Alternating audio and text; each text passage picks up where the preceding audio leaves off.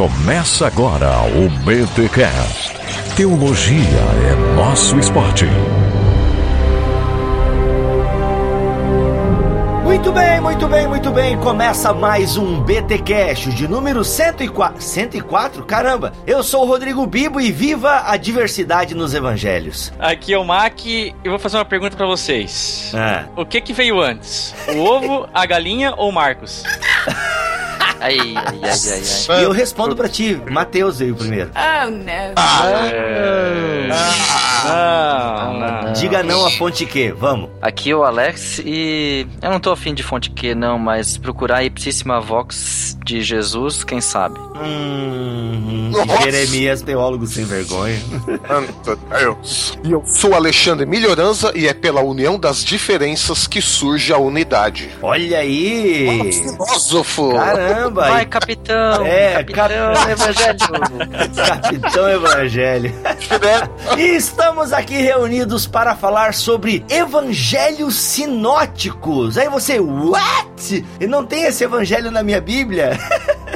Nós estamos aqui para falar sobre o problema sinótico, essa questão que envolve aí os três primeiros evangelhos da nossa Bíblia Sagrada. Como nós vamos entender Mateus, Marcos e Lucas? Não é bem uma introdução a cada livro, ok, gente? Nós vamos falar deste problema sinótico. Bem-vindo ao BTCast, você está numa aula de introdução ao Novo Testamento. Até agora, para muita gente, não era um problema, agora a gente vai criar, né? Vai criar, não. Isso, exato. Esse podcast... E que não tem nada a ver com sino, né? É a primeira coisa. É, não, e esse podcast teólogos aqui... criando problema pras pessoas. É nosso objetivo de vida, né? Quanto café das pessoas. É. Não, não, gente, a gente... Não, tava tudo indo muito bem até criar a tal da crítica da fonte, da forma e da redação, né? Malditos liberais. Até o século XVIII tava legal. Ei, não tem nada a ver com liberal isso não. Não, mas... Não, cara, é ruim, bota na conta do liberal. Não, isso tem nome de crítica, é liberal, é ruim. É, já é alta crítica. Não, mas a gente vai... Calma que isso aí já começou mais cedo. Começou mais cedo esse bagulho aí. Mas, gente, estamos aqui então reunidos para falar sobre os evangelhos sinóticos. O problema sinótico, que é um assunto sempre discutido em introdução ao estudo do Novo Testamento. Mas antes, os recados paroquiais.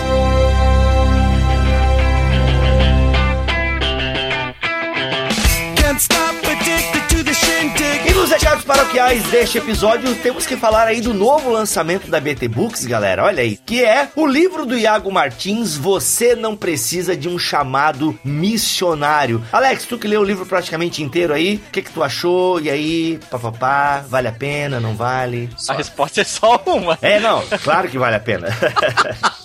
Vai lá. O livro vale a pena pela forma com que ele foi escrito. O Iago sempre traz ele de forma bem exemplificada, concreta e atual. E não é só um contador de histórias. Ele é alguém que trabalhou o texto a fundo, que entendeu o que está sendo dito ali nas línguas originais e traz para nós de uma forma bem mastigada e bem palpável, de forma que a gente se sente cativado para a mensagem que ele propõe e para os objetivos práticos que ele tem com o livro. Então vale muito a pena mesmo. Só lembrando que o BTcast passado, pra quem não ouviu, né, pulou algum aí, a gente fez aí justamente sobre o livro, o Alex, o Iago e o Bibo estavam lá, né, vale a pena ouvir. Legal, e o que eu gostei do livro do Iago é justamente essa ideia de que ele dá exemplos contemporâneos, né, ele dialoga com a cultura pop, ele dialoga com acontecimentos modernos, tudo isso pra falar de missões, de motivação missionária. Cara, esse livro é o seguinte, você tá perguntando pra Deus qual é o seu chamado, se você tem essa dúvida no seu coração, sério, de verdade, você precisa ler o livro Você Não Precisa de um Chamado Missionário. E você encontra onde, senhor Melhoranza? Onde é que a galera encontra o livro do Iago Martins? Na Beta Store, você pode chegar lá e fazer o seu pedido, de preferência em grandes quantidades. E interessante é que a minha própria vida ministerial, ela é pautada exatamente nesse princípio de nunca ter esperado uma voz, um sinal, uma luz, uma abdução, né? De onde eu estivesse, nós estamos ali para atender o chamado do Senhor, né? E aí essa pesquisa profunda que o Iago fez ali no texto da Grande Comissão pode ajudar você também a digerir melhor e entender melhor o que, quando a gente diz o plano de Deus para a nossa vida, para a sua vida. Vale a pena, eu indico também. Legal, gente. Então tá aí, lançamento da BT Books e também, Alex, legal dizer, porque você fez o prefácio, tem e-book gratuito aí, ó, pra galera. Que a gente não só cobra, a gente dá também. Olha aí. É, exatamente. É o e-book do nosso amigo Gessner, lá do blog podcast Achando Graça, onde ele fala a respeito da Primavera Árabe, ou seja, da influência religiosa, logicamente muçulmana, na Primavera Árabe na Síria. O trabalho de conclusão de curso dele, um trabalho bem escrito e bem profundo, onde você pode entender um pouco mais o contexto religioso e a relação desse contexto religioso com essa questão do Estado Islâmico, desses diversos partidos, da ditadura do Assad, toda essa questão lá que tá pegando forte na Síria. Tá aí, e-book gratuito pra todos vocês, é só passar lá na BT Store. E um recadinho importante sobre a BT Store, pessoal. Quando você faz o pedido e você paga esse pedido, o seu status ele entra em processando. É sinal que a gente recebeu o seu pedido, a gente recebeu o seu pagamento e agora está aguardando a postagem. E a postagem, ela é feita todas as segundas-feiras, ok? Então a gente não tem um volume grande para que a gente vá aos correios todo dia ou de 2 vezes por semana. Então toda segunda-feira eu vou aos correios fazer a postagem dos pedidos da BT Store. Então como é que você sabe quando o seu pedido será postado? Ah, eu tive o pagamento confirmado na sexta-feira? Segunda-feira de manhã eu estarei indo lá postar o seu pedido. O seu pagamento foi confirmado segunda-feira à tarde? É sinal que ele vai para outra segunda, ok? Então assim, demora um pouco, mas gente, é aquela loja, é nossa loja aqui, é família, todo mundo junto. Comprou na BT Store, pode confiar que chega, só não chega quando os correios avacalham. E queremos agradecer aqui a todos os mantenedores, a galera que tem apoiado financeiramente o Ministério do Bibotalk. Galera, obrigado de coração, sabe? Não importa se é 5, se é 100, muito obrigado por todos os mantenedores que estão permitindo que o BTCast, o Bibotalk, todas as nossas atrações continuem aí firmes e fortes no ar, oferecendo bom conteúdo para vocês. E se você quiser se tornar um mantenedor deste ministério, o link está aqui na postagem. E também, galera, poxa, tem uma loja, o nome dela é muito legal, que é a Loja do Suporte. Além de darem um suporte para que a gente continue também no ar, a Loja do Suporte, ela vende acessórios para Apple, smartphones. Se você quer pendurar sua TV aí na sua sala e tal, você comprou aquela TV legal, tá precisando de um suporte bacana, vai lá na Loja do Suporte que eu tenho certeza que você vai encontrar um suporte que vai se adequar à sua necessidade. Então assim, se você tá pensando em comprar esse tipo de coisa, privilegie aqueles patrocinadores aqui do Bibotalk, porque é a galera que tá também investindo e apoiando o nosso ministério. Entra lá, acesse o site, dá uma olhadinha, tenho certeza que você pode achar aquilo que você procura dentro dessa questão de suportes e tudo mais, ok? lojadosuporte.com.br. Can't stop the spirits when I need you.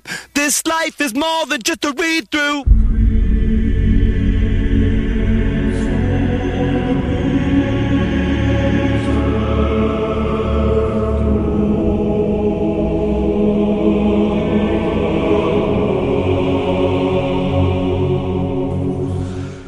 Bem, gente, estamos aqui para falar de evangelhos sinóticos. Talvez você, leitor da Bíblia, já tenha percebido, quem lê a Bíblia, né, e já leu mais de uma vez o Novo Testamento, talvez, né, não é todo mundo, não é obrigatório que todo mundo perceba, mas talvez tenha percebido que, poxa, como Mateus, Marcos e Lucas, eles são parecidos, mas ao mesmo tempo eles são diferentes. Ou seja, quem lê a Bíblia de maneira atenta, é claro, às vezes você pode estar atento só ao conteúdo, a mensagem, e talvez não percebeu esse detalhe, né? Que, poxa, como eles são parecidos, mas você já percebeu, pelo menos na sua Bíblia, aquelas referências cruzadas, né? Que você olha lá, parábola tal, aí você olha, pô, mas aqui tá marcando que tem Lucas e Marcos também. Ah, daí tu vai olhar lá, a mesma parábola tá sendo contada pelos outros dois evangelistas. E ao mesmo tempo você percebe que há um destoamento, né? Do evangelho de João. Então, essa questão é chamada de problema sinótico. Essa questão de,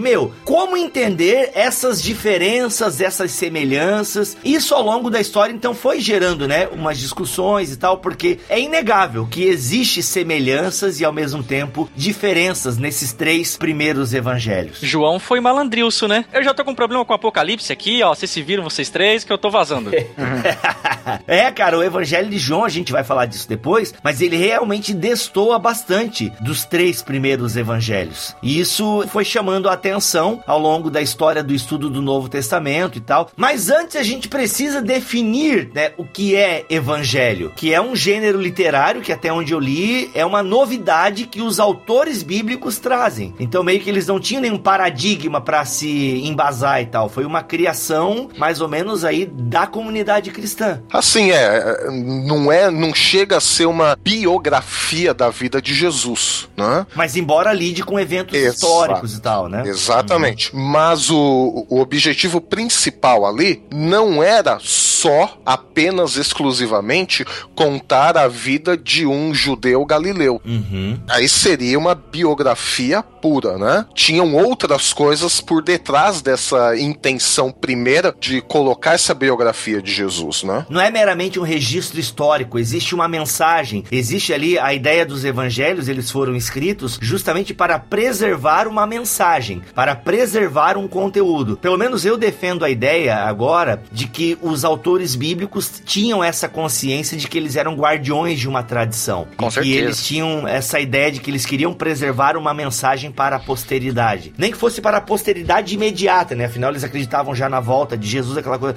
Mas a ideia de você guardar um conteúdo, de você guardar uma mensagem. Até tem a seguinte questão, porque Jesus não deixou nada escrito, uhum, e também não gravou podcast. Poxa, então, olha, excelente, hein, cara? Teria sido excelente, né? Nossa. Com certeza. Tetelestaicast. Eu não entendi o que ele falou. E aí, acontece que...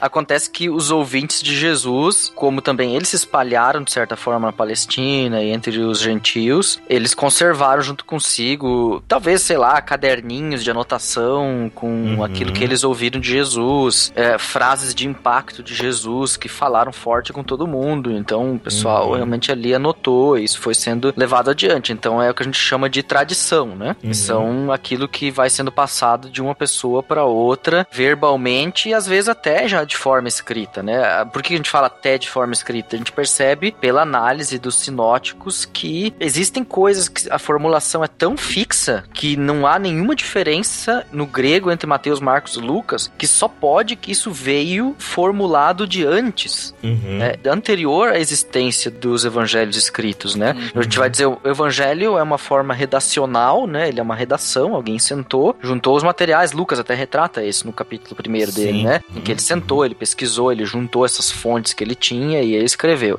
Lucas é mais fácil porque já tinha Marcos, né? Ele não sabe se já tinha Mateus, mas com certeza Marcos já existia. Mas ele juntou as fontes que ele tinha e fez. Alguns vão dizer que é uma fonte chamada que é por causa do alemão Quelle, uhum, que significa fonte. Coisa nossa, um nome bem criativo, né? Nome super criativo. Fonte que é como falar gêmeos twin. Isso, é.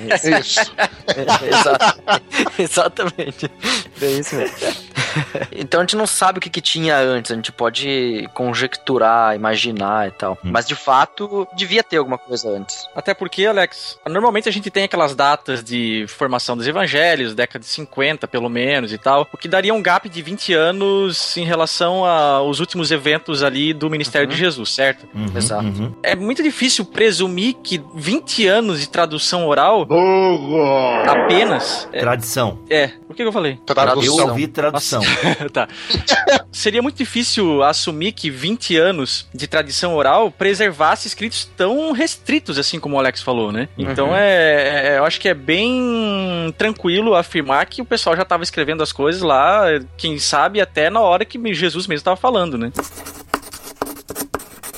Ainda que a gente não pode desconsiderar, a gente nem definiu o que é evangelho ainda, mas tudo bem, depois a gente volta pra definição, mas é importante, já que a gente tá nessa pegada, vamos ficar nela aqui um pouquinho, mas a gente não pode desconsiderar o seguinte, galera, eu concordo com tudo que vocês estão falando, mas a tradição oral é uma coisa muito viva na tradição hebraica, então a gente também não pode esquecer um pouco desse background dos discípulos, né? Quando a gente fala de tradução oral, burro! Às vezes o pessoal... Tradição. Quando a gente fala de tradição oral... a gente pode pensar de uma forma simplista, que é simplesmente continuar repetindo o que o pessoal vem falando. E a gente sabe que o telefone sem fio tá aí pra dizer que aquela brincadeira, né, que todo mundo brincou quando era criança, que chega no final já é algo totalmente diferente daquilo que tava no começo. É claro que no caso dos cristãos e no caso de informações tão importantes, existia toda uma técnica de tradição oral, né? Não era só assim... E o Espírito Santo, né, seu liberal? Claro. Eu tô falando aqui de uma... Ai, se ferrar. Nunca na história desse país eu achei que ia ser xingado liberal. Olha aí, rapaz. Isso é um conceito bem liberal, né? Não, porque a tradição oral, por isso que tem tanto desvio aí, porque no telefone sem fio coisa se perdeu. É. Pelo contrário, o Espírito Santo foi lá e usou essas técnicas pra ajudar, né? Mas vamos lá. Não, eu só queria pontuar essa ideia, que realmente, assim, poderia realmente, nesses 20 anos aí, ter sido somente uma tradição oral. A questão é assim, eu vou dar um exemplo da parábola do sal da terra. Ela tá registrada em Mateus 5,13, Marcos 9,49,50 e Lucas 14,34,35. O que tem em comum nos três evangelhos é o tema, o sal. Ele tá igualzinho nos três, não é usado nenhum sinônimo, nenhum outro termo. É o mesmo termo, inclusive tá em grego na mesma declinação nos três textos. O que, por exemplo, existem diferenças, ou seja, coisas que Marcos é igual a Lucas, coisas em que Marcos é igual a Mateus e que Mateus é igual a Lucas. Então você percebe claramente que o tema tá presente nos três. Aí você vai perguntar, tá, Mateus tirou da onde determinada palavra que é igual à de Lucas. Aí vem a ideia, ok, então eles tinham uma outra fonte que não era Marcos, para eles terem tirado de lá a mesma formulação. Tá, e o resto, que não está presente em nenhum, por exemplo, metade ou mais da metade do texto de Mateus, Marcos e Lucas não são iguais, são diferentes, não são nem sinônimos, é como se eles tivessem pego o tema e algumas frases, e o resto eles tivessem escrito do jeito deles. Material exclusivo. É, material exclusivo. Você vai dizer, esse material exclusivo é redacional, obviamente. Ele saiu da mente do cara, tipo, eu acho que é assim. Saiu de uma tradição que ele tem por trás dele, tradição oral daí. Saiu de uma outra fonte que não era conhecida de Marcos e Lucas.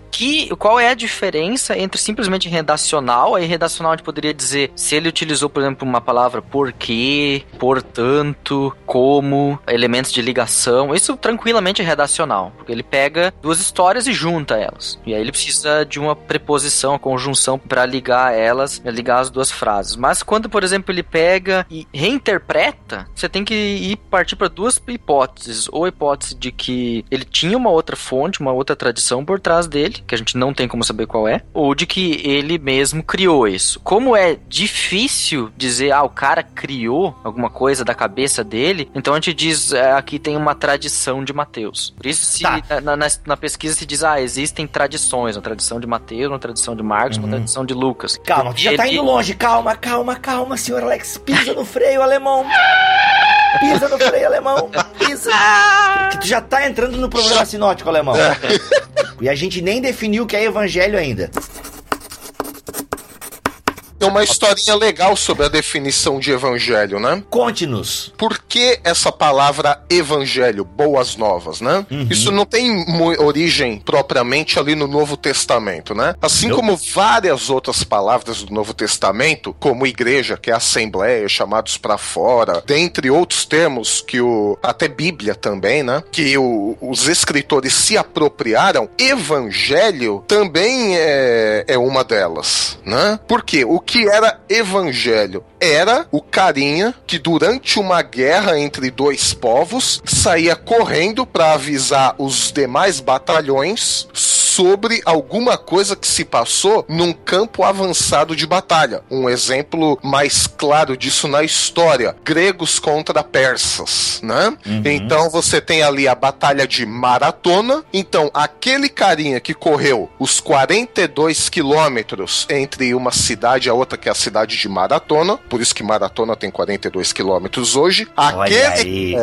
aquele carinha é o evangelho. Por quê? Porque ele correu todo esse tempo tempo para avisar os batalhões de trás que a batalha já estava sendo ganha, o exército estava conquistando posições. Então ele levava boas notícias àqueles que estavam lá para trás. Falou, galera, vamos lá que a batalha é nossa, chega aí que... Então isso é evangelho. E nesse sentido, Usain Bolt é o maior evangelista do planeta Terra. A não ser que ele levasse boas notícias. Eu tô brincando. E isso até faz uma ligação com aquela ideia, né? Quão formosos são os pés daquele que anunciam. Faz esse paralelo com que é justamente o cara... Não é que é o pé formoso, né? Até porque se o cara tivesse ter pé bonito pra ser um evangélico, um evangelista, eu tava lascado, né? Pé feio, peludo e tudo mais. Mas é justamente quão veloz seria mais o sentido do texto, né? Que é justamente essa ideia de você trazer uma notícia de vitória. E também evangelho era uma palavra utilizada para mensagens políticas e privadas, né? Mas tá ligada a um contexto de vitória, uma notícia de vitória. E aí a galera da Teologia da Prosperidade faz a festa, né? Só que não. Alô, gente? Oi. Pô, a piada foi tão ruim que ninguém riu. Cara. Isso é bem frustrante, né? Não. O cara faz a piada, aquele silêncio na gravação. Meu, que porcaria de piada. Meu, tá bom. Olha, que risada. Pronto, aí tu só emenda lá e não fica aquele vácuo existencial. Vocês vão se apropriar da minha risada? É, meu, eu tenho todas gravadas aqui. Mas então, gente, aí que tá. O NT, ele pega essa palavra que já era usada no grego koiné, que era o grego falado, né? O grego koiné, pessoal, é a escrita, é o inglês do tempo de Jesus. Pra galera se situar bem, o grego koiné, ele não é o grego clássico, né, usado lá em Atenas e tal, não, ele é um grego mais comum, que acontece e que se populariza com as conquistas de Alexandre o Grande. Então, como Alexandre o Grande vai conquistando muitos lugares e aquela coisa toda e tal, a galera meio que vai criando um novo idioma. É tipo o alemão de Pomerode aqui, Alex. O alemão de Pomerode, ele não consegue mais falar com o alemão aí do Alex, porque eles pararam lá no alemão dos colonizadores e tal, mas é um alemão que veio pra cá e foi se misturando com o contexto brasileiro, ou o portunhol, que é mais conhecido da galera aí em geral. Então, o grego koiné é essa mistura, né? É esse grego que já não é mais classicão e tal, ele é um grego mais comum, né? Foi a linguagem do povo simples, e foi o maior instrumento de comunicação entre 300 a.C. e 550 depois de Cristo. Depois, se não me engano, vem o grego bizantino, e aí o grego koiné... Tem que fazer assim, tipo, não quer dizer que, tipo, na época de Jesus, descritos os evangelhos, que os doutos escreviam em grego clássico e o povo em koiné. De um período. O grego clássico, as suas regras foram flexibilizadas pelo uso, né? Tanto que se você comparar o grego moderno com o grego do koiné, você já vai perceber essa flexibilização.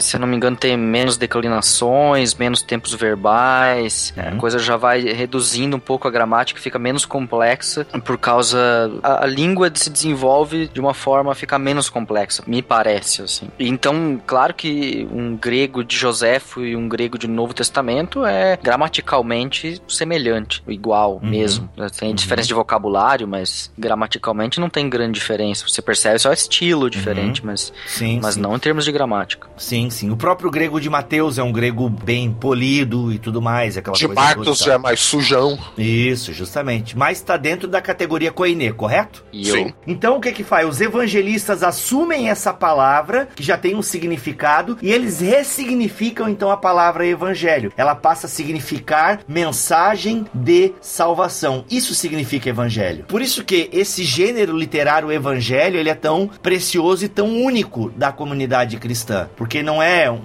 uma biografia, não é meramente um registro histórico, ainda que tem traços biográficos, tem registro histórico, mas é um registro histórico com intenções teológicas. Tanto que nessa questão de evangelho, é legal notar que no período do NT, como na igreja primitiva, a palavra é utilizada no singular. Existe um evangelho, que é a mensagem de salvação trazida por Jesus Cristo. Não só trazida, né, mas também cumprida, experimentada, né? O evangelho é uma coisa muito forte. Então, é usada a palavra no singular, o evangelho. Mas já em Justino, a gente começa a ter a ideia a ser usada no plural. Pô, agora Justino é do 2º século. É isso? Justino Marte? Sim.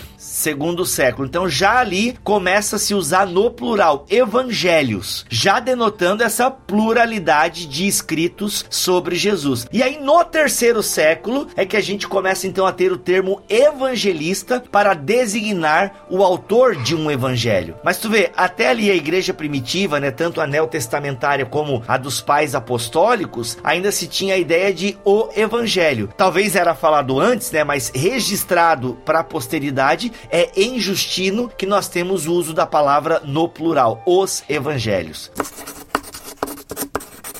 Os sinóticos, aquilo que a gente convencionou a chamar de sinóticos, tem o seu nome derivado de uma palavra grega, sinopsis, que é constituído por dois termos. O syn, que é quando duas coisas convergem, e o opsis, óptico, o de visão. Então, aquilo que pode ser visto em conjunto, que converge, né? Poderia até dizer que são coisas paralelas, né? É o sinfonia, sintonia. São coisas que convergem, né? Porque elas são muito próximas, então elas se tornam paralelas, elas dá para se ouvir ou ver elas quase de forma juntas. Daí esse nome sinótico, como o Bibo já falou, já logo cedo na história da igreja se começou a perceber as proximidades e as semelhanças muito grandes entre Mateus, Marcos e Lucas. Mas isso nunca foi um problema para a igreja, isso que eu acho bacana. Até o século XVIII não. Não, pois é. Na história da igreja a gente tem quem? O Taciano, que ele tentou criar o Diatesseron, ou seja, ele tentou harmonizar os evangelhos. Ele percebeu, né, que tinha essas semelhanças e destoanças.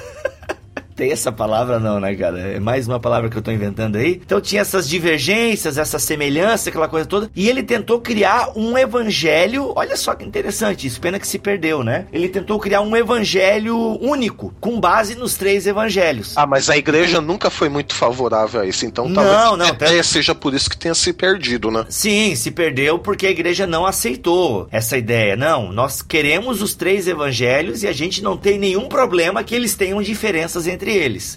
Então, aí o Agostinho também se preocupa um pouco com isso. Ele escreve também uma harmonia, mas ele não quis fazer como Taciano, né? Escrever um evangelho, juntar, né, todos os evangelhos num só. Não, mas Agostinho ele discorre sobre essa ideia, né, dos três evangelhos e tal, não usando o termo sinóticos, obviamente, até porque esse termo sinótico, ele é cunhado lá no século XIX, só pelo professor Johann Jakob Griesbach. Opa, aqui já parece diferente pra mim. Ah, é? Aqui tá como século XVIII pelo J.J. Griesbach. Ah, não, é que tá certo. Ele cunhou o termo no século XVIII. Isso. É que ele morreu no século XIX, tá certo. O J.J. é de Johann Jakob, aí o Griesbach fica por conta do seu alemão, né?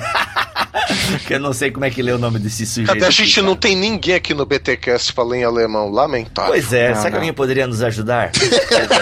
Mas tá bonitinho. Tá, né? Griesbach. Mas, então esse termo é criado por ele lá, essa questão do visto em conjunto, mas a igreja primitiva meio que deu uma olhada, só que depois esse assunto meio que some, né? E vai voltar daí à tona aí no século 18, 19, aí que o bicho começa a discussão... Falando em alemão...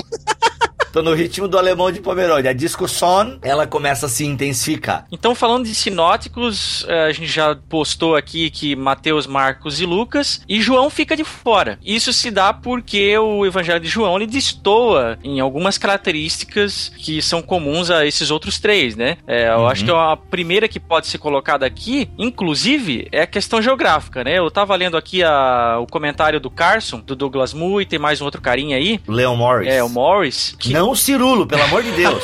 É gente séria. É gente comprometida com Deus e sua palavra. É, não é o Cirula. Olha só. Ele diz assim, o Mateus, Marcos e Lucas, eles estruturam o ministério de Jesus de acordo com uma sequência geográfica geral. Ministério na Galileia, retirado para o norte, e tendo por clímax o ponto de transição e confissão de Pedro. Isso, aí depois lá pelo capítulo 11, 10, não lembro agora. Aí depois você tem o ministério na Judeia e Pereia, quando Jesus se dirigia para Jerusalém. Algo não tão claro em Lucas, diz o autor aqui. E o ministério final em Jerusalém. Essa sequência está praticamente praticamente ausente no Evangelho de João. O Evangelho que se concentra no ministério de Jesus em Jerusalém durante as visitas que periodicamente fazia a cidade. O interessante também nisso é que, curiosamente, a gente só sabe que Jesus teve 3 anos de ministério porque João é o único dos evangelistas que cita que Jesus foi para a festa da Páscoa por 3 ocasiões. E como só tinha uma Páscoa por ano, a gente assume que o ministério dele durou 3 anos. Porque nenhum dos outros 3 evangelistas vai citar isso. É um ponto em comum que eles têm também. Tem a questão também do conteúdo, né? Os 3 primeiros evangelistas, eles narram muitos dos mesmos acontecimentos. Então tem muitas coisas que são bem iguais, coisas que João omite. Por exemplo, assim, não tem curas significativas no Evangelho de João. Cara, não tem exorcismo no Evangelho de João. Na verdade, Deus poderia, quem sabe, só ter deixado o Evangelho de João, que daí não existiria o universal. Porque... cara, não tem exorcismo no Evangelho de João. Se eu não me engano, não existe parábolas no Evangelho de João. E João chama milagres de sinais, ele não fala que é milagre. Porque o milagre tá com os direitos autorais dos sinóticos, daí o eu ia fazer uma piada com Marvel e ia ser uma piada horrível, poucos iam entender, melhor não fazer a piada. Aí é de se perguntar se João conhecia os outros evangelhos, ponto 1, ou se ele conhecia e tipo, não é isso que eu quero relatar desse jeito, eu quero relatar de outro jeito. Já tem pelo menos 3, né? Por que eu vou fazer igual? Eu acho uma teoria bem importante. A outra questão é... claro que ele tem materiais em comum, poucos, mas tem material em comum. Tanto que, por exemplo, se você pegar uma sinopse dos 4 evangelhos, em grego, ela vai estar em 4 colunas. Inclusive, vai ter a coluna de João. Raras vezes vai aparecer algum texto de João ali, mas quando aparecer, vai ser marcado, né? E se você já põe os 3 evangelhos, caramba, altas semelhanças, né? Sim, daí que a gente vai discutir depois ali. Muito bom. Mas a impressão que eu tenho é que o de João, ele tem uns conceitos teológicos bem mais elaborados, né? Sim, a teologia de João é mais avançada, né? E eu acho até que ele omite, né? E ele, por isso que ele não é visto em conjunto, eu penso nessa teoria. Eu defendo que o João é o evangelho escrito mais tardio, por ter conhecimento já desses relatos, ele achou por bem, talvez, dar um outro enfoque, né? O João, por exemplo, conhece a analogia da luz de Jesus, né? Eu sou a luz do mundo. Só que acontece o seguinte, em Mateus e Marcos ele diz que vocês são a luz do mundo. E em João ele diz eu sou a luz do mundo. Então ele reelabora a forma com que Mateus, Marcos e Lucas. Aí a questão é, João tinha alguma tradição outra, um livrinho de sentenças de Jesus, de palavras de Jesus, daí aquela ideia da Ipsissima Vox do Jeremias, né? De se ele tinha acesso a algum material exclusivo, fez ele dizer, Jesus disse, eu disse isso, eu sou a luz do mundo. Só explico o que é Ipsissima Vox, porque pra algumas pessoas agora elas travaram, deu tela azul quando tu falou Ipsissima Vox. É um termo que o Joachim Jeremias cunhou, um programa dele teológico, de tentar descobrir como era especificamente, ou bem específica, as palavras que Jesus usou. Porque o que a gente tem, Jesus usou, só Jesus usou, vamos dizer, uma coisa, uma exclusividade de Jesus. Porque os evangelhos a gente tem relatos escritos, já passaram por tradição, etc. Podem ter sido mudadas a palavra, o cara não lembra exatamente, não lembro exatamente se foi essa palavra, troca por um sinônimo, né? Foi uma eclesia aqui. Exatamente. Então, Jeremias queria buscar realmente, assim, qual eram as palavras mais exclusivas, assim, que só Jesus usou também, né? Na verdade, tem a ver com o contexto um pouco de João, que ele já estava vivendo um pouco da heresia gnóstica, que tentava negar certos aspectos de Jesus. Porra. Então é natural para João que ele tente reforçar os aspectos teológicos de Jesus, diferente dos outros evangelhos que ainda não tinha essa preocupação gnóstica, né? Nem Marcos, nem Mateus e nem Lucas, né? Então assim, até antes da gente prosseguir na diferença de cada um dos evangelhos, a gente tem também que pensar um pouco, digamos, no objetivo que cada evangelista tinha, né? Porque mesmo Marcos, Mateus e Lucas, sendo considerados sinóticos, tendo essas coisas em comum, cada um deles escreve para um público diferente, né? Então tá, por exemplo, Marcos, ele é o evangelho mais curto. Por que mais curto? Porque provavelmente ele se baseou nas memórias de Pedro, né? A gente encontra no Evangelho de Papias, nos escritos de Papias, que era um bispo ali do segundo século. Então, provavelmente, Pedro foi narrando aquilo que ele tinha vivido com Jesus e Marcos foi anotando. Então, o que Pedro conseguiu lembrar para transmitir para Marcos, Marcos foi anotando. Então, ele é um evangelho mais curto e a gente percebe isso até na forma de Marcos colocar as coisas por escrito, né? A organização do texto de Marcos, ela é mais solta, não tem uma unidade literária, digamos, consistente, né? Ainda que possa ter uma unidade temática, né? Tem uma unidade, porque ele coloca primeiro uma ação de Jesus, expulsando o demônio, coisa errada, pra depois vir os ensinamentos e tal, né? Exato. Tem uma unidade temática, uma sequência, né? O tema é o mesmo, até porque é um evangelho dentro daquilo que a gente colocou aqui na introdução, né? Mas a unidade literária, os conectivos que o Alex mencionou, uma preposição, uma conjunção e tal, falta bastante. Ele escreveu muito mais, assim, para leitores romanos. Por que que a gente diz isso? Porque tem certas expressões aramaicas no texto de Marcos que ele traduziu para facilitar o entendimento para leitores latinos. E aí ele também traduziu algumas expressões gregas para equivalentes latinos. E aí quem tiver curiosidade pode ver aí capítulo 12, verso 42 e capítulo 15, verso 16 de Marcos, né? E em Marcos, Jesus é aquele Jesus carismático, é o que eu chamo, quando eu dei essa introdução a Marcos na minha igreja lá em São Paulo, eu falei que em Marcos mostra o Jesus showman. É o Jesus político. Exato. É só fazendo milagre e exorcismo. A gente praticamente, lendo aquilo, falou, meu Deus, como é que esse homem não cansa de estar pra lá e pra cá, né? É pragmático, né? Um evangelho pragmático. Exato. Por quê? Porque o romano não tava nem aí pra história de judeu, pra teologia. Marcos falou, eu quero mostrar pra esse povo que tem um cara aqui que é Deus. Como é que eu mostro isso pra eles? Falou, vamos mostrar o Jesus em ação.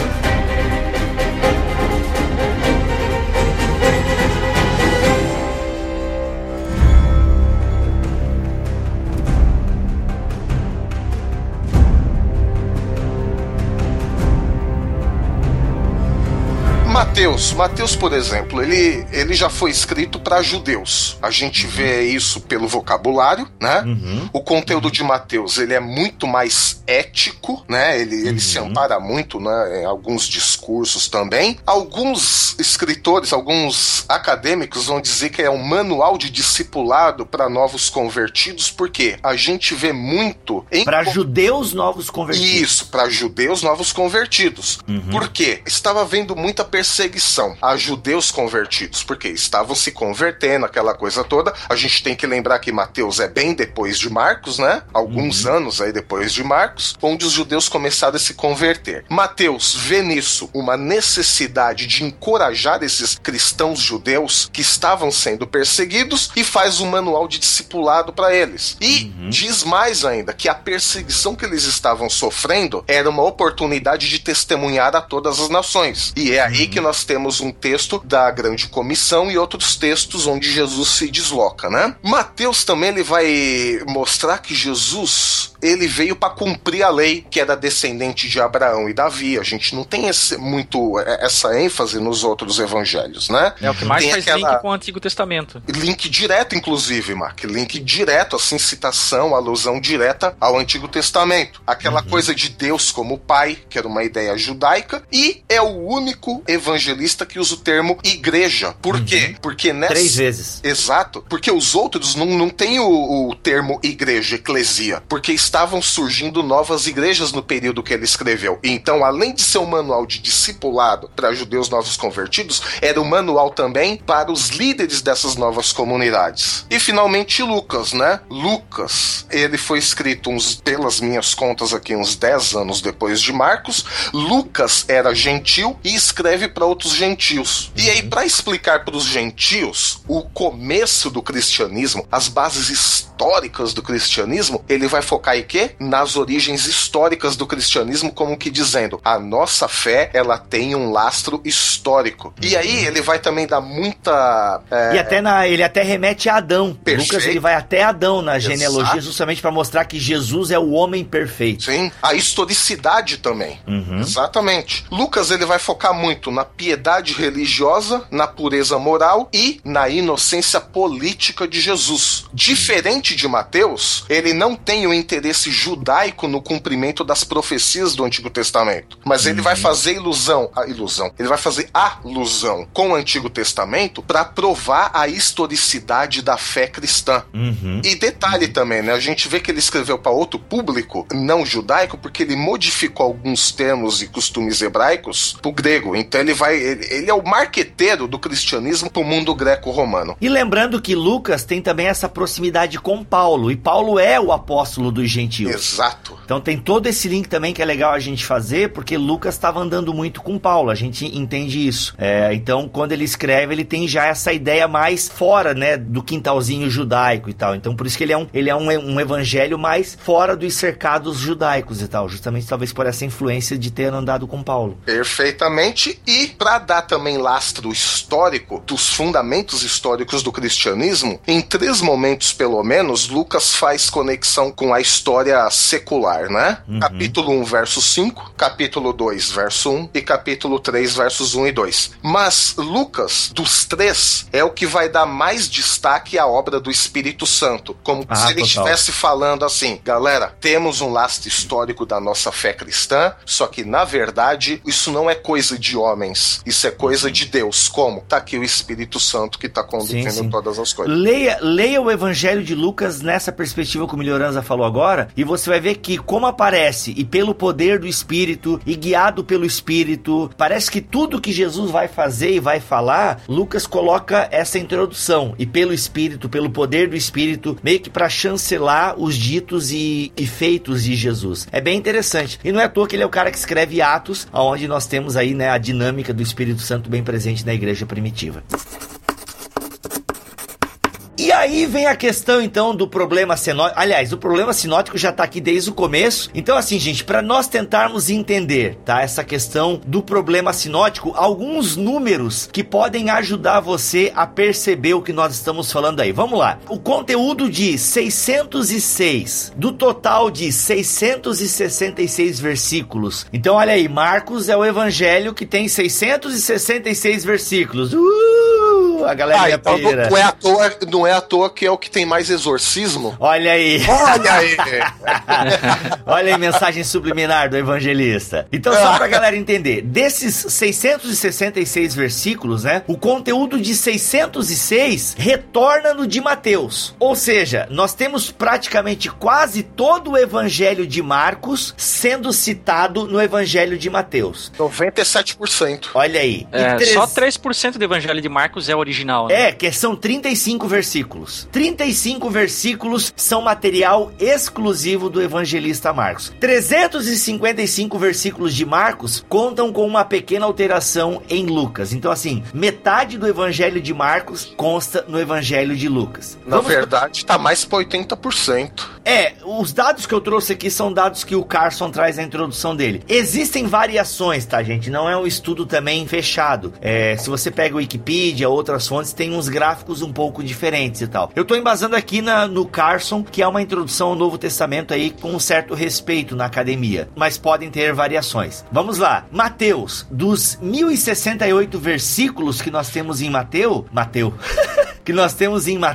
cerca de 600 contém material encontrado em Marcos, ou seja, é aquilo que a gente falou em outras palavras. Dos 1149 versículos que nós temos em Lucas, 350 com paralelo em Marcos. E aí Marcos traz somente 31 versículos sem paralelos. Aquilo que o Mac falou, então na verdade não são 35, são 31 versículos que são utilizados exclusivamente por Marcos. Então assim, a gente percebe que a há, né, um material muito semelhante de Marcos nos outros dois evangelhos. Mateus, ele tem 300 versículos com material exclusivo, ou seja, só Mateus fala esses relatos, e o Lucas conta com 550 versículos de material exclusivo. Então a gente percebe que existe então essa semelhança, praticamente Marcos ele é absorvido pelos outros dois evangelhos. O que aí faz sentido, né? Porque se foi Pedro quem narrou para ele, e é por isso que Marcos hoje é tido como o mais antigo, né? Uhum. Porque se Pedro narrou para ele e Pedro viveu intimamente ali com Jesus, é natural que Marcos seja absorvido pelos outros evangelhos, mesmo até por causa da brevidade, né? Porque se eu sou um escritor e quero escrever também o mesmo relato, é mais ou menos o passo que a gente faz hoje na academia, né? Uhum. Então, eu quero falar sobre esse assunto. Ah, então vou pegar o autor tal, tal e tal, uhum, né? Uhum. Então tem ali uma correspondência de fontes, né? Então, Mateus e Lucas falaram, queremos falar sobre Jesus. Quem já escreveu antes? Ah, Marcos. Opa, então beleza. E aí vai de cada um usar, uhum, essa fonte como quer, né? Ainda que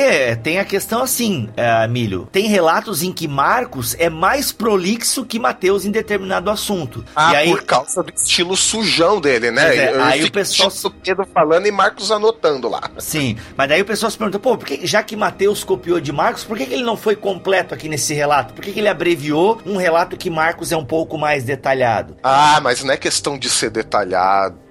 Não, alguns levantam, bem, né? Alguns levantam esse questionamento. Né? É detalhado, mas imagina assim, inclusive é exatamente por isso que eles vão dizer que Marcos também é o primeiro. Por quê? Esse relato detalhado, na verdade, ele causa alguns problemas, né? Uhum. Por exemplo, a teologia de Marcos, ela é um pouco mais difícil de ser entendida. Por quê? Porque alguns teólogos vão falar que é uma teologia mais primitiva no sentido de antiguidade, né? Uhum. Ele tem algumas declarações difíceis, por exemplo, Marcos 6,5 diz lá, ai, Jesus não pôde fazer ali nenhum milagre, pois as pessoas não creram. Uhum. Olha lá, pois as pessoas não creram. Isso cria uma dificuldade, quer dizer, então, Jesus só faz milagre se a pessoa crê. Então, se a pessoa crê, então Jesus só pode fazer milagre se a pessoa crê, então Jesus não tem todo o poder, porque uhum, depende da fé da outra pessoa. O que que Mateus faz ali em 13,58? Ele dá uma ajustadinha. Só fala, Jesus não fez milagres ali. Ele tira esse negócio que as pessoas não creram, né? Não, ele, e aí... não, peraí. Mateus, se não me engano, ele fala, e Jesus não fez ali muitos milagres. Isso. Mas ele tira esse, pois as pessoas não creram, pra não criar essa dificuldade. Então, você sai de uma palavra mais difícil pra uma mais fácil, né? Isso é o que a gente chama de crítica textual. E se você quer maiores detalhes sobre crítica textual, veja ali no BTCast 80. Link no post. E até hoje é assim, né? É mais fácil a gente tirar de uma frase complicada os termos que sobram, que é complicado, e a gente refazer a frase, do que pegar uma frase mais simples e complicar ela. Então, a crítica textual vai dizer exatamente isso. É mais fácil você tirar uma declaração complicada do que você pegar uma frase mais simples e colocar elementos mais complicados, né? Então, isso explica essa diferença. Agora nós temos aí uma questão interessante, que é que nós temos 250 versículos em Mateus e Lucas que apresentam o mesmo conteúdo e que não há paralelo em Marcos. Opa, tem uma outra fonte então. Pois é, senhor Alex, é daí que vem a fonte que? Keller? É, então, é bem possível que sim. A ideia é o seguinte, a explicação é de que se Mateus e Lucas utilizaram Marcos como fonte compartilhada para aquilo que a gente claramente vê em Mateus, Marcos e Lucas, e a gente ainda tem semelhanças entre Mateus e Lucas que não se encontram em Marcos, poderia explicar da seguinte maneira: bom, Lucas leu Mateus e pegou de Mateus, por isso existem semelhanças entre Lucas e Mateus, ou o contrário, Mateus leu Lucas e pegou de Lucas coisas que Marcos não tinha. Poderia, por exemplo, explicar dessa forma. Essa foi uma hipótese hipótese levantada. O problema dessa hipótese de que Mateus tenha dependido de Lucas ou Lucas de Mateus é que a gente ainda tem o problema do material exclusivo de Mateus e de Lucas, e a gente tem o problema aí de que como é que a gente vai explicar exatamente isso, né?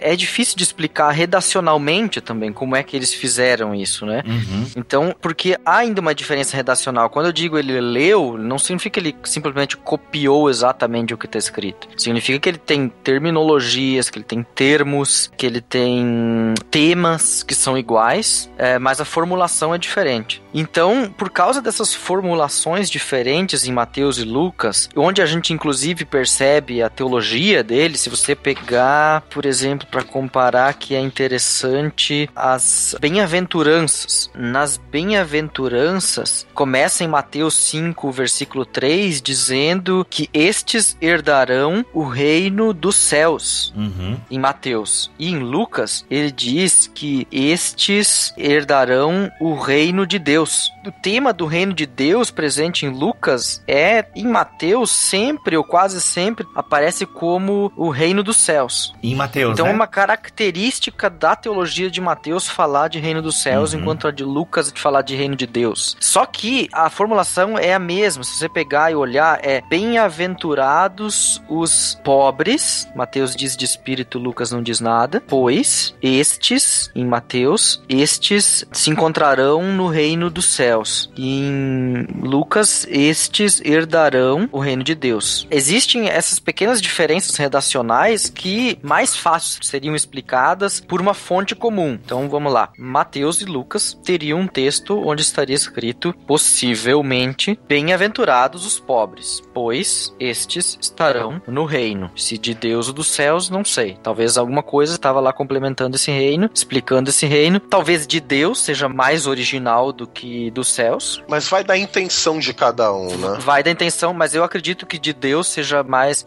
original do que dos céus. Eu acho que dos céus é uma correção de Mateus teológica. Ah, sim, claro. Ele escreve para judeus. É uma correção teológica, ele escreve para judeu, então, tipo, falar de Deus, não, para, né? Aí também tem uma outra coisa aqui. Quando a gente fala de mudanças, correções, etc., nós não estamos falando assim, ah, o cara mudou a palavra de Deus, não. Gente, nessa época os autores não estavam nem preocupados com isso. Tá, tem isso, mas aqui para deixar claro que a gente não tá falando, querendo diminuir a Bíblia, é o seguinte, quando o autor ouve de Deus, o Antigo Testamento também tá escrito lá, Yahvé. Um judeu não lê Yahvé, ele lê Adonai. E quando o Mateus, com seu pano de fundo fortemente judaico, lê numa fonte que o reino de Deus, ele na sua piedade não consegue escrever o reino de Deus. Ele tem que escrever o reino dos céus ou alguma coisa que remete a Deus sem usar o nome de Deus. Faz parte da sua compreensão de Deus, da sua teologia. Ali a gente também vê a humanidade da Bíblia, né? Ou seja, onde a fé do camarada não permite, do autor bíblico, não permite que ele escreva uma outra coisa, porque ele precisa cumprir o mandamento de não usar o nome de Deus em vão. Então, nesse sentido aqui, não tem nada de falsificar a palavra de Deus, qualquer coisa, mas simplesmente de expressar aquilo que Jesus disse, porque, vamos dizer, Jesus podia falar de Deus, mas Mateus não se sente digno de fazer a mesma coisa. Então, ele relata dessa forma. E por isso, então, usando esse pequeno exemplo aqui de Mateus e de Lucas na primeira bem-aventurança, a gente percebe que possivelmente existiu uma fonte onde os dois tomaram por base e cada um, então, com a sua teologia, com os seus enfoques. Por exemplo, dá para perceber pro trabalho redacional de Mateus e Lucas e da ênfase deles é quando eles pegam essa fonte única, ou seja, aquilo que Jesus disse, e eles retrabalham da seguinte maneira. Mateus diz, bem-aventurados os pobres em espírito, pois deles é o reino dos céus. Né? Jesus está, tipo, dando uma declaração a respeito de uma terceira pessoa. E em Lucas, ele disse, bem-aventurados os pobres, pois a vocês pertence o reino de Deus. Ele está olhando para quem ele está pregando e está dizendo, de vocês é o reino de Deus. Então, é mais possível que Jesus tenha dito para pessoas de quem ele estava olhando nos olhos, dizendo, de vocês é o reino dos céus, e que Mateus tenha retrabalhado esse texto de forma a que ele fique impessoal. Deles é o reino dos céus. De quem? De quem é pobre em espírito. Então, aqui Mateus pega uma fonte onde Lucas é mais próximo dessa fonte que é dessa fonte original e retrabalha ela de forma a que o texto não soe mais como aquela fala de Jesus lá naquele dia específico no monte, mas como um texto que tem validade universal daqui para frente.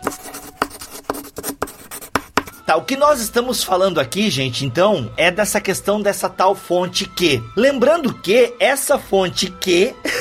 Santo Deus. É uma hipótese, galera. Eu até brinco com os meus alunos que essa fonte Q é tipo o ancestral comum da teoria da evolução, né? Que se embasa, se fala desse cara, mas ninguém achou nenhum vestígio dele. E, de fato, não existe nenhum vestígio dessa fonte Q. E aí os críticos... Como não? Tem 250 versículos. Mateus!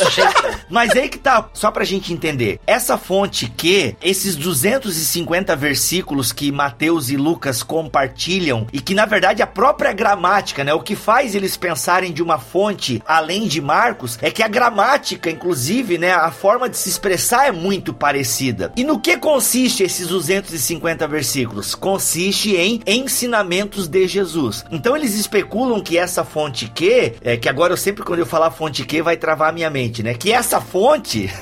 Que essa fonte Q, ela seria uma coletânea de ensinos de Jesus. Então, mas a pergunta é, por que não se preservou essa coletânea? Será que não se preservou porque ela foi absorvida por Mateus e Lucas? Pode ser. Mas o que assusta é que a gente não vê essa fonte sendo citada por outros camaradas do Novo Testamento. Ah, mas eles não têm um esquema de citação, né? Por exemplo, Lucas. Lucas, no começo do evangelho dele, ele fala, ó, eu já verifiquei outros registros e tal. Cara, ó, tem mais uma evidência. A gente também não tem notícia de outros documentos que existiram. Mas Lucas diz que existiram, porque ele leu, ele viu, ele pegou, né? Ah, sim, não. Mas o Lucas... Pessoal, é bem importante vocês lerem o capítulo 1 de Lucas, os 3 ou 4 primeiros versículos, que ali você tem a ideia do surgimento dos evangelhos, né? Como pode ter surgido os evangelhos? Pelo menos o de Lucas a gente tem certeza de que foi com base na pesquisa, na coleta de testemunhos. E ele diz que tinham outros evangelhos. Então essa fonte Q pode ter sido parte. Ah, não se preservou por quê? Porque pode ter sido registros tão pequenos, relatos orais que passaram a ser escritos. E aí não chegava a ser um bloco de anotações, né? Era um registro, papéis soltos, né? E aí os evangelistas pegam esses papéis soltos e vão costurando, mas costurando aqui no bom sentido. Costurando no sentido de pegar essas anotações e criando uma unidade literária, porque unidade temática todos eles têm, mas criando além da unidade temática, uma unidade literária. Se você pega, por exemplo, a cura do paralítico, né? Mateus 9,6, Marcos 2,10 e Lucas 5,24, até no grego a construção frasal é praticamente idêntica. Inclusive aquele corte abrupto, né, na fala de Jesus é igual, a mesma construção. Agora me diga assim, qual a probabilidade de 3 caras escreverem separadamente, ou mesmo que um tenha consultado o outro, né? Por que que então eles iam pegar só essa parte exatamente idêntica e outras partes totalmente diferentes, né? Então isso sugere sim a possibilidade, somado a esse testemunho de Lucas, que existiram outros evangelhos, que realmente tenha, né, essa fonte Q, e eu não duvido que existam mais também, né? Só o que chama atenção é que ninguém antes questionou, né? Essa fonte Q é uma teoria bem moderna. E se a gente olha pra patrística, cara, até assusta que a patrística, eles colocam Marcos como o último evangelho. Olha só que interessante. Então essa primazia de Marcos nem sempre ela foi aceita, né, por todos e tal. O próprio Agostinho defendia a ideia de que a ordem de escrita dos evangelhos é a ordem que tá na Bíblia. Que Mateus por isso até que é a ordem canônica, né? Isso, então eles... Pô, por que a igreja resolveu colocar nessa disposição? Então o fato da igreja primitiva ter essa voz é uma voz importante pra nós. Mas ainda que a hipótese de Marcos, ela é muito interessante, porque, cara, quando Mateus e Lucas falam e citam Marcos, eles convergem, né? Eles citam na ordem, na mesma sequência que tá em Marcos. Enfim, são teorias, né? Teorias e teorias. Inclusive nisso, se a gente seguir uma ordem sequencial de eventos nos evangelhos, a gente vai notar umas coisas bem interessantes. Pega Marcos, e Mateus. No que os dois estão juntos, eles são opostos a Lucas, quer dizer, o relato de Lucas é diferente, a sequência. Quando a gente pega Lucas e Marcos, colocando os dois juntos, eles estão em oposição a Mateus. E Mateus e Lucas nunca estão em oposição a Marcos. Em nenhum ponto Marcos segue uma ordem diferente da dos outros dois evangelhos. E é por isso que Marcos, justamente por isso, outra grande evidência, que Marcos parece ter sido usado pelos dois outros evangelistas para compor seu evangelho. Lembrando, gente, essa teoria de Marcos, né, a primazia de Marcos e a fonte Q, são as teorias mais aceitas na academia hoje. Mas existem outras. Ortodoxos, né? Mas existem outras teorias. Ortodoxos. Tem gente que vai dizer que Mateus e Lucas escreveram independente de Marcos, por alguns exemplos. Por exemplo, né? Pô, mas se Mateus e Lucas usaram Marcos, por que que a gente não tem, tanto em Mateus como em Lucas, Marcos capítulo 4, 26 a 29, que é a parábola da semente que cresce automaticamente? Marcos 7, 32 a 37, o milagre da cura de um surdo mudo, e mais umas outras duas passagens, né? Então, assim, se Mateus e nem Lucas, como é que eles não mencionam isso? E se eles usaram Marcos como base, por que que eles omitiriam isso, né? Então, ao meu ver, Bibo, é o seguinte: o fato de ter usado Marcos como base, como fonte para o seu evangelho, não os obriga a utilizar todo o material. Por quê? Porque, ao meu ver, e essa foi a razão da gente ter dado aquele breve relato dos objetivos de cada evangelista, isso pode nos ajudar a esclarecer. Por quê? Mateus escreve para judeus naquele contexto todo, perseguição, formação de igreja e tal. Se ele vê algum relato em Marcos que não tem nada a ver com o judeu, que não vai somar, que não vai acrescentar em nada para um judeu convertido sob perseguição, formação de igreja, ele omite. Digamos que a escolha do editor. A mesma coisa Lucas. Ele está escrevendo para gentios, para o mundo todo, de alguma maneira. Só que determinado relato de Marcos, para ele, falou, não ia acrescentar em nada com o propósito daquele evangelho também universal para todos os povos. Não sei, aí a gente teria que entrar na cabeça de cada um. Mas o fato é que ter usado Marcos como fonte não os obrigaria necessariamente a usar 100% do material de acordo com os objetivos que eles tinham. Ao meu ver, é essa a explicação. Eu acho que a explicação fecha bem, porque não teria como especular mais do que isso com relação a Mateus e Lucas. Usar a fonte Q para tentar explicar isso aqui também não resolve, porque no caso são só duas fontes, e a decisão de Mateus e Lucas ter sido igual em 4 textos, eu deixaria como um acaso, não como algo proposital, porque senão nós teríamos que lançar mão de algum tipo de evangelho de Marcos que Mateus e Lucas tinham acesso e que é diferente daquele que nós temos acesso. É possível, mas seria, eu acho, muito complicado. Seria uma outra fonte além da Q, então? Não, seria um Marcos...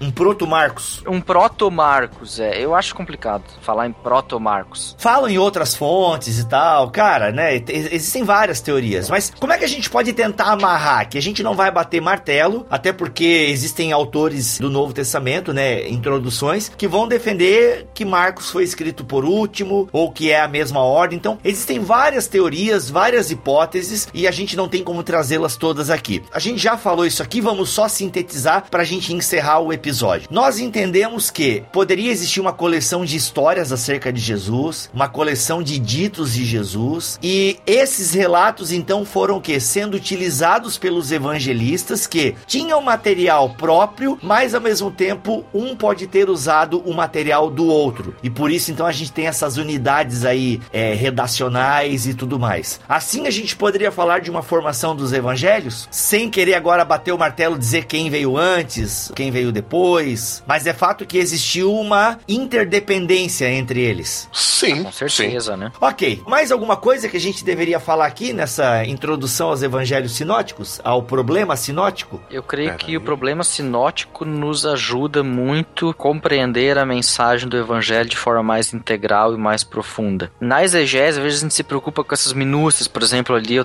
notei a minúcia da primeira bem-aventurança. A preocupação de um Jeremias era como Jesus formulou isso de forma mais original e não sei o que lá. Eu acho que essa preocupação, ela é uma preocupação acadêmica e que não nos leva a lugar nenhum. Eu acho que a nossa preocupação deveria ser, ok, eu percebi as diferenças entre o texto, eu percebi que Jesus com certeza se dirigiu a pessoas reais, né, que estavam lá e ouviram ele. Quem escreveu, escreveu de forma para que esse texto fizesse sentido para mim, que sou o receptor dessa carta, ou mais precisamente para a comunidade que recebeu esse evangelho na época. E agora eu consigo, com os dois textos, formar uma imagem da mensagem de Jesus mais completa.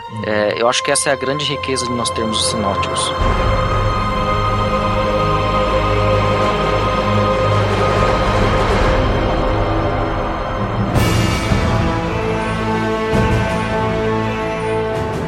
Estamos chegando por aqui em mais um BTCast. Gente, é só uma introdução ao problema sinótico. Caramba, os livros trazem aí páginas e mais páginas sobre isso, mas a gente só quis pincelar para que você, ouvinte do BTCast, saiba que existe essa discussão aí na academia. Não é um assunto salvífico, ninguém vai deixar de ir pro céu se não entender o problema sinótico. É só mesmo trazendo aqui para vocês mais conhecimento, mais informação sobre esse universo teológico. E para ajudar você também, bem, ouvinte, caso alguém te questione com isso, você agora tem ferramenta para dialogar. Claro que você não vai converter a pessoa por causa disso, mas isso vai mostrar que você é um cara antenado, você sabe dialogar e você sabe defender sua fé. Olha aí, eu sou o Rodrigo Bibo, vou ficando por aqui e obrigado pela diversidade dos evangelhos, senhor. Valeu, galera, eu sou o Mac, teologia é o nosso esporte, isso aí.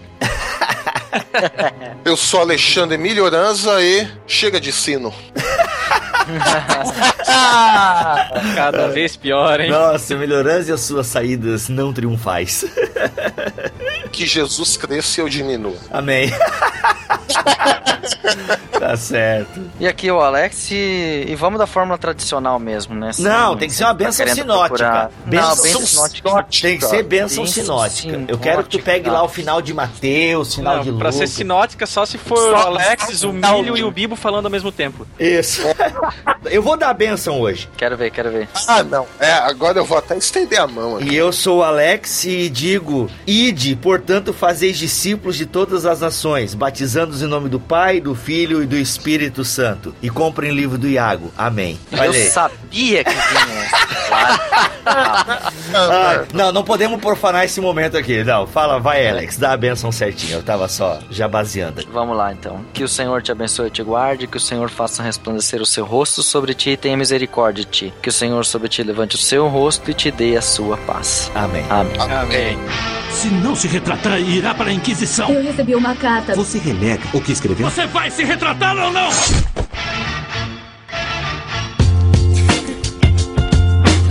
Fala, crente! Começa mais um Concílios e Guilhotinas aqui no BTCast, hoje dopadaço aí por conta dos esfriados, mas a máquina não para e a gente tá aqui pra fazer teologia, custe o que custar, olha aí. Dois lembretes muito importantes rapidinho aqui. O primeiro deles é pro senhor Thiago Ibrahim. Eu mencionei há uns 2 BTCasts atrás que o Thiago nem escutava mais BTCast e ele logo veio falar comigo dizendo, não, que isso, eu sempre ouço o BTCast. Então tá aí a sua retratação, senhor Thiago Ibrahim. Hashtag o Thiago ainda escuta BTCast. E o segundo lembrete é que agora lá no nosso site, o www.bibotalk.com, temos uma nova funcionalidade. A partir de agora, crente, você pode favoritar o seu BTCast, isso mesmo. Na postagem de cada episódio vai estar lá um campinho para avaliação. Então toda vez que você escutar um BTCast, você pode ir lá e marcar com estrelinhas o seu nível de satisfação. Ficou satisfeito?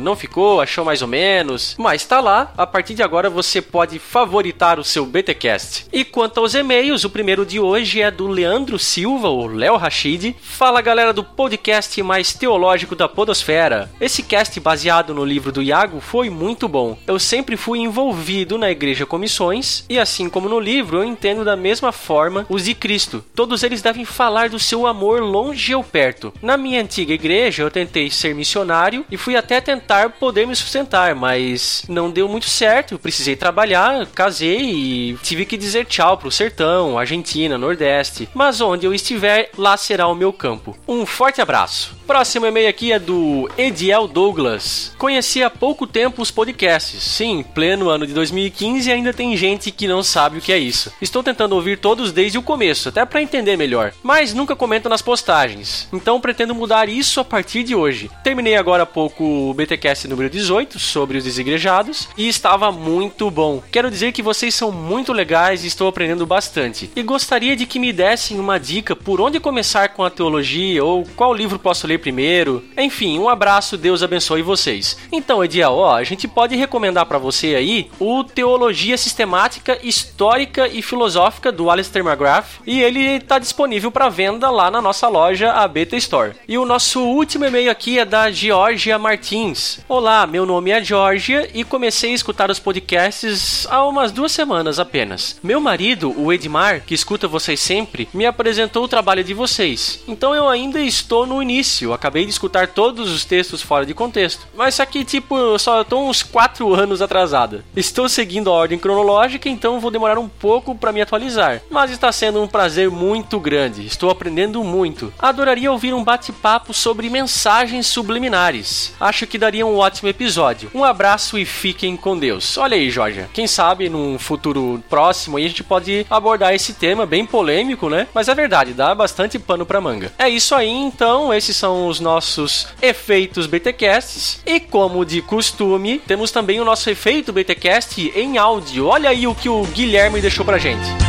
Efeito BTcast. Fala, galera do Bibotalk, meu nome é Guilherme, eu falo de Cabo Frio, Rio de Janeiro.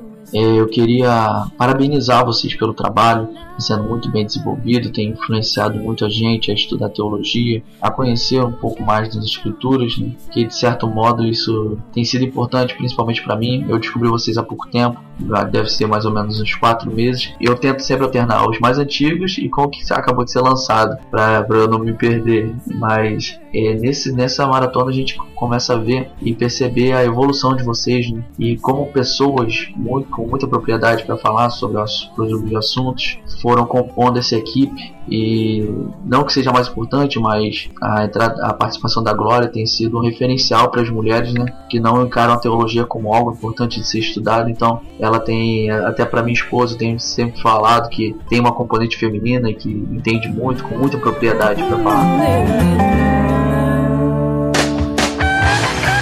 Valeu, Guilherme, cara, abração. E se você quiser fazer como ele, você pode acessar o nosso site, o www.bibotalk.com. No canto direito vai ter um botãozinho escrito gravar efeito BTcast. Clica ali, deixa a sua mensagem com no máximo 1 minuto e 30 segundos, que é o tempo máximo que o SpeakPipe, o nosso plugin de gravação, suporta. E quando você terminar, ele vai ficar lá gravadinho no nosso servidor e em tempo nós vamos veiculá-lo aqui, o seu efeito BTcast. Não custa deixar de lembrar, né, crente? Aquele áudio bonitinho, sem muito ruído, não vai gravar um áudio aí no meio do trânsito, horário de pico, que não vai rolar, beleza? Mas você também tem uma outra forma de fazer isso, que é gravar aí o áudio onde você quiser e depois mandar para o nosso e-mail, o podcast@bibotalk.com.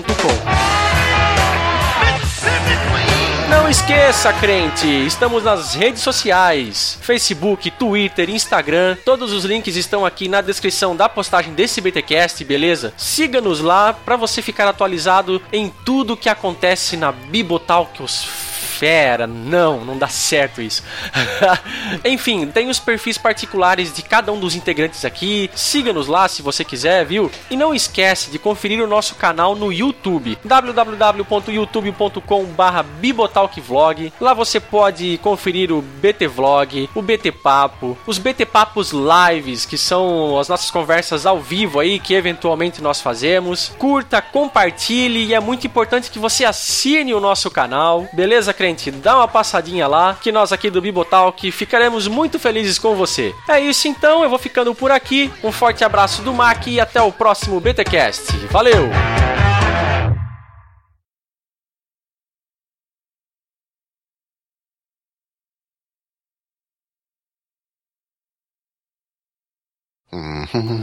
Eu não sei como silenciar aqui o meu celular. Tem que aprender depois a mexer nele aqui. Tem aquele botão grande que desliga ele. Porra, o Alex, ele... Vou até fazer isso mesmo. Pronto, desliguei o faladorzinho. Gente, quem é que tá respirando aí? Tem um Darth Vader na gravação. Eu tô mutando aqui. É. O meu tava no mute. Eu tô de boa. Então... Ah, é tu. É o meu.